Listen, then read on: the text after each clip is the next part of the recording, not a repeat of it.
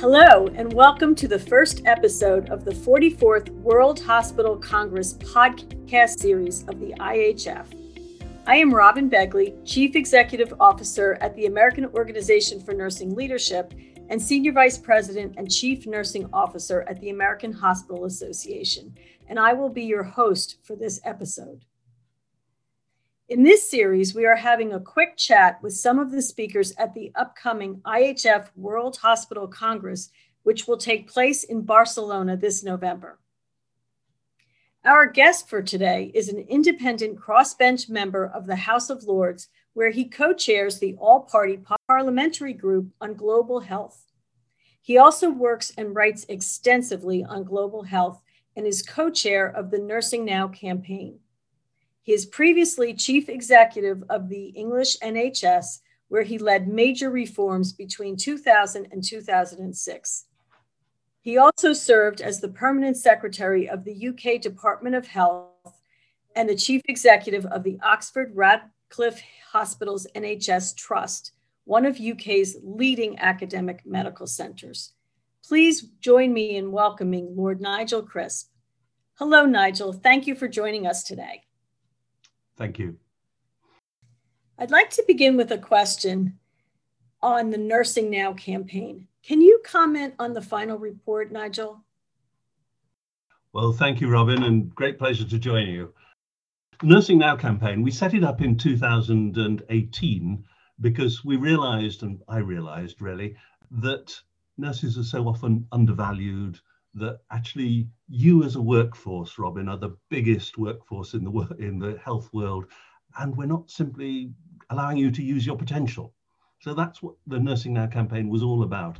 And what was interesting, we started it from a parliamentary group in in London, um, and it went boom. You know, by the end, we finished it um, two months ago now, but by that time, it had actually acquired a 750 groups all self-funding in countries all over the world in 126 countries and countries were still adding all through all that period. So there's obviously a real recognition that actually we need to do more to develop and support nurses. Now, what the report, final report does is it, it, it doesn't do an evaluation because it's too early to do an evaluation. But what it does is it identifies a number of things that changed I mean, we identified at least 25 countries that had increased their investment in nursing as a result of the local Nursing Now groups, or those Nursing Now groups thought they, that is what had happened. We have identified a whole lot of others that had changed their education system, that had changed the, the way nurses were allowed to work. Not everywhere, not everyone, but actually we saw some real change happening in, in, in all of that, which was really good.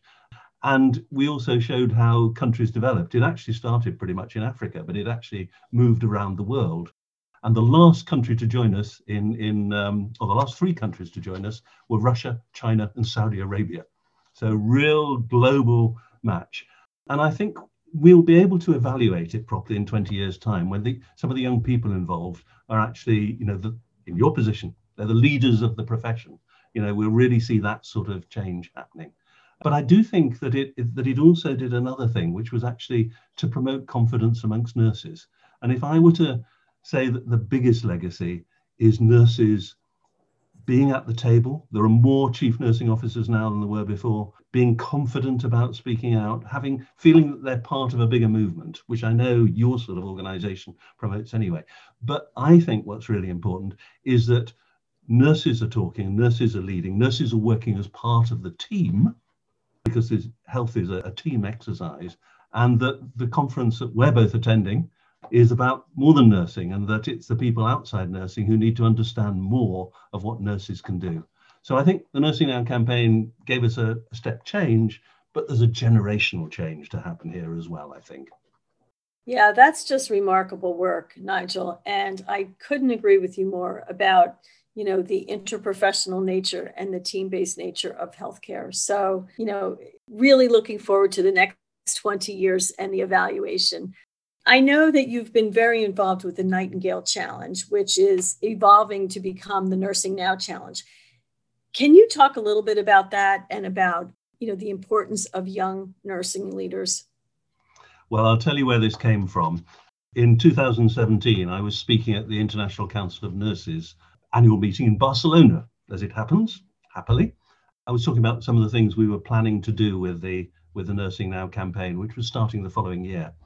And at the end of it, I, I got a group of young nurses came up to me and challenged me and said, "You're talking about all this stuff about getting nurses onto boards and senior people. What are you going to do for young nurses? You know, aren't we the future? What are you going to do for us?" And frankly, that stayed with me so that actually during the course of the campaign, we decided in 2018, so the following year, we decided we'd have a real push and we'd create something called the Nightingale Challenge, which was a challenge to nurse employers throughout the world to identify groups of young nurses and provide them with development opportunities, not clinical ones, but leadership, advocacy, all the sort of things that make a sort of true and total professional. And we decided to set that up during the course of the uh, uh, campaign. So it became a really big push. We said we wanted 20,000 young nurses involved. The first year we got 32,000 involved. So, you know, huge thing. What was, of course, happened is that as, as it got going, COVID arrived. And I think COVID had a really interesting impact because actually, initially, some people felt, well, maybe we can't continue with this.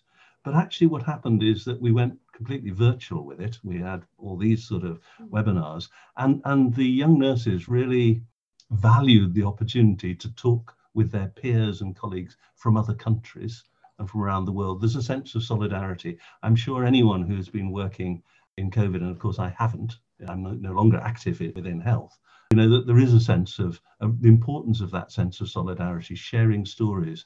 And some of the programs shifted a bit so they started to do more, more with compassion you know to think about how you handle caring. And and of course how you handle dying because a lot of nurses have worked in situations where actually they didn't see people dying all the time but they were drafted into areas where they did see people dying. So there was a whole series of things we're picking up those sort of themes.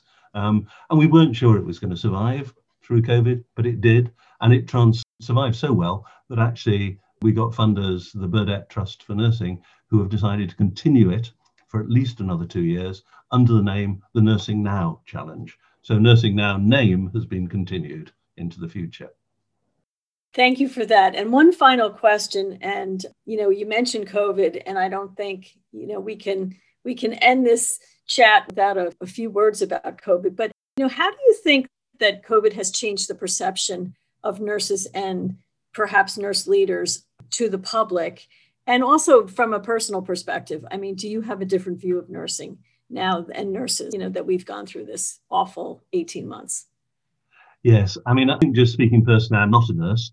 I worked with nurses for many years. It sort of reinforced some of the things that I was beginning to understand about the, the roles of nursing because what we've seen, and we've seen this, I think, in most countries in the world, is that when you see the pictures on your screen of what's happening with COVID, nurses are there. You know? Whether it's actually doing the testing, whether it's in the community, whether it's in the general hospital, whether it's in the most acute area, nurses are there. And I know talking to clinicians in the UK, they've said that the two groups of professionals who've risen in status most during COVID are intensivists, the doctors mm-hmm. running intensive care units, and nurses. And I think that's really true. And I think what's really interesting there is that we've also had a massive increase in people wanting to train as nurses. Massive. I think this is repeated elsewhere around the world as well. So I hope this provides an opportunity. And I think in our final Nursing Now report, we do say, look, there's, there's the energy and momentum created by the campaign. There's the official organizations such as yours, Robyn, and the International Council of Nurses, and the, the important bodies that represent nursing. You know, so we've got energy, we've got the bodies representing nursing, and there's an opportunity w- with this to sort of remind people of what nurses did during COVID or still doing during COVID, because of course it's nothing like over. And we will be wrestling with it for, for years to come till it's just another endemic disease. So I think this was really good in a tragic way for the status of nurses. But the key is can we maintain those gains? I mean, we did things in the UK like try to insist that it wasn't just the doctors who appeared on television, you know, that the chief nurse appeared on television next door to the prime minister, as well as the chief doctor appearing next door to the prime minister on our television programs and so on. And you sort of have to grab some of those opportunities just to remind people, because otherwise, what happens, and Robyn, you know it better than anyone because of nursing, you'll sink down. It will just take you for granted. You know? Whereas actually, We need to see you for what you are, which is great professionals in your own right. That the future, nurses are going to be playing an even more central and leading role in health in the years to come. Well, I can't thank you enough for being such a strong advocate for nursing and agree with you that this is our moment and we have to really seize it and make sure that we build upon these lessons learned. I'd like to thank you very much for participating in this interview. We really look forward to hearing more from you during the World Hospital Congress. Nigel and I will be participating in the session Nursing Leadership in Transforming Healthcare During a Worldwide Pandemic Examples from the Field. We will be joined by other nursing leaders to discuss the importance of global nursing leadership initiatives such as Nursing Now and the successes, innovations, and challenges we have faced during the pandemic. And to our listeners, we hope you can join us at the Congress on November 8th through the 11th of this year. You can participate in Barcelona or you can connect online. To learn more about the event, please visit www.worldhospitalcongress.org. Thank you, everyone, for tuning in. We hope you can join us again for the next episode. Goodbye.